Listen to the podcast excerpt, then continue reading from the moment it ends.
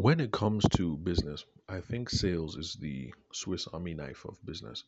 And that's because it's versatile, it works across different situations. Even when uh, you're faced with a situation that you think you don't need any knowledge of sales to get through it. And one of such situations is when it comes to raising capital from investors for your business. Because if you Google raising capital, you're going to see all kinds of things about uh, pitch decks and presentations before a committee, and there's nothing there about how sales, selling theory, business development, how all that can uh, work itself into the mix. But from a sales perspective, for those of you who've been listening to the podcast for any length of time now, if we take a step back before making the ask or before making the pitch or making the presentation, we know from sales theory that we're supposed to know a couple of things about the people that we have before us before we try to get their money. Typically, we're trying to get the money for goods or services, but in this situation, we're trying to get the money to help float our business idea. So, what's on sale here is not our, our product or service. Well, it's not yet anyway, but the business opportunity that our products or service or app uh, that the business um, idea represents. So we're trying to sell the opportunity. So in this case, this case, it will help to know a couple of things about them so that our ask, our presentation, our pitch, whatever it is that we're going to call it, can be tailor made to them because that is what increase uh, increases our chances of sealing the deal and uh, walking away with a nice piece of business. So there are a couple of things that if we just um, freestyle on from a sales perspective, we'll see that it'll come in handy when it comes to raising capital. So it will help to know a couple of things about your potential investors. Uh, first of all, it would be nice to know their current portfolio or their business interests, things that they're comfortable with, and um, that might not make much sense until the day that you call together a bunch of um, people who are well-known investors in your community and you sit three of them down and you start making the presentation. And then maybe your idea is for an app. And then midway through the presentation it becomes clear that the three people you have before you their specialties are in um, agriculture um, retail and let's see what else? Agriculture retail and then maybe merchandising or whatever. Bottom line is you have this wonderful idea but it's an app. It's in the tech space and the people that you have before you most likely don't have the knowledge base to be able to assess whether this is a viable business or not.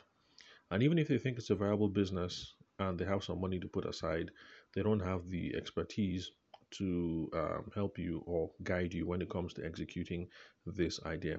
And so that's the reason why it's nice to know what their current portfolio is, what their interests are, uh, uh, you know, business interests, areas of specialty, um, stuff like that, so that you can match the investor to the business idea that you have on hand.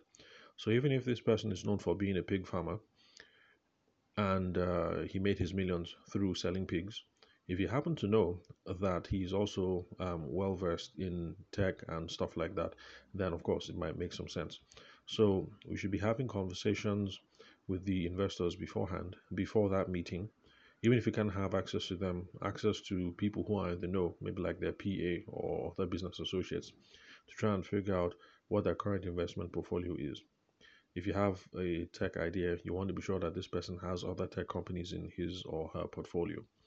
You also want to know their business uh, interests and areas of um, specialty.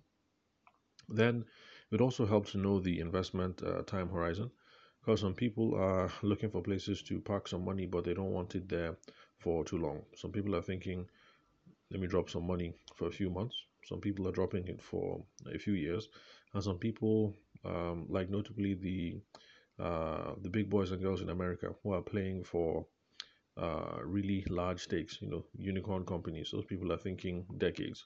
You know, let me park my money here for two decades and then um, make off uh, with you know a hundred times um, the money that I put down. You know, when you guys IPO. So you need to, you need to know the investment time horizon to be sure that it's something that you're okay that you can work with. Because I know someone who um, got investment for a photography business, I had a few conversations with him at the time, so several years ago, and he thought everything was cool, especially since he had personal relationship with everyone, and uh, they all dropped the money. But then the problem was the next year they were expecting returns, and of course, if you've been involved in the event space, you know that one year is not quite enough. One year is probably not enough for you to return your investment money if you're dealing in the investment space. So, like in this case, was photography. He bought equipment. Um, he bought uh, he bought equipment. Um, he took out um, a lease on uh, property for the studio, and he also had staff because he had really grand ideas for marketing to um, hospitals because he wanted to um, see how you could take um, what's it called maternity photos um, not just maternity photos, photos of when babies have been delivered and stuff like that. A few interesting ideas that I've seen um, work abroad, or rather, I've heard that they work abroad, and I was trying to see how you could uh, parlay them in the Nigerian space. But bottom line is, for those kinds of businesses, um, it's not realistic to take money uh, in December of 2022 only to have your investors come knocking on your door in December of uh, 2023. So we need to know what their investment time horizon is. We just need to have a sense of what their um, risk or return goals are. Some people are not um, okay with a certain amount of risk. We need to know who, uh, what these people's risk appetite is before we call the meeting. And of course, we also need to know the kind of returns that they're looking for. If somebody gives you 1M um, today, it would be nice to know that the person is expecting maybe 4 or 5M to come back to him next year or her next year or in 10 years or whatever. And that way you can make the assessment. I mean, giving all the figures that you have, okay, if we take this, uh, this money, this 1 million, are we going to be able to make, um, are we going to be able to meet uh, these expectations of having four or five million, you know, next year or in two years or whatever? And of course, it also uh, would make sense to know what it is that these investors want in exchange. Do they want equity or a share in your business, or do they want interest? If they want interest, then in that case, it's more of a loan, and it's going to be um, a matter of the person saying, uh, okay, like in this case, where they say, I'm giving you one million, and in return, you're giving me four. So that's more like an interest kind of thing. Uh, although sometimes it might be both. I want uh, equity for so percent, and I expect to be paid back X amount of interest on the money that I'm putting down, and blah blah blah. So um, as you can see, all these are reasonable things to consider when you're asking people for uh, capital for your business idea, for your app, for your whatever it is that you want to do. Uh, even if you want to sell, um, even if thinking of going into selling textiles, you know, import Ankara fabrics from abroad or from Kano or from wherever, and then sell them in Abuja or sell them in Port Harcourt um, or whatever. This is the thought process that you have to run through if you're going to ask people even if you know these people, like my photographer friend, he might be your wealthy uncle, but a wealthy uncle, if he's giving you a gift, or a wealthy aunt, if she's giving you a gift, then that's a gift. But if you're looking at this from a purely business perspective, you have to ask all these questions so that you know what uh, uncle or auntie wants from you, uh, when they want it back, the level of risk that they're okay with, what they want in exchange, and whether you can meet up with all this. So these are the sorts of things that you have to figure out before you start creating your pitch deck and before you start approaching potential investors to put um, money down.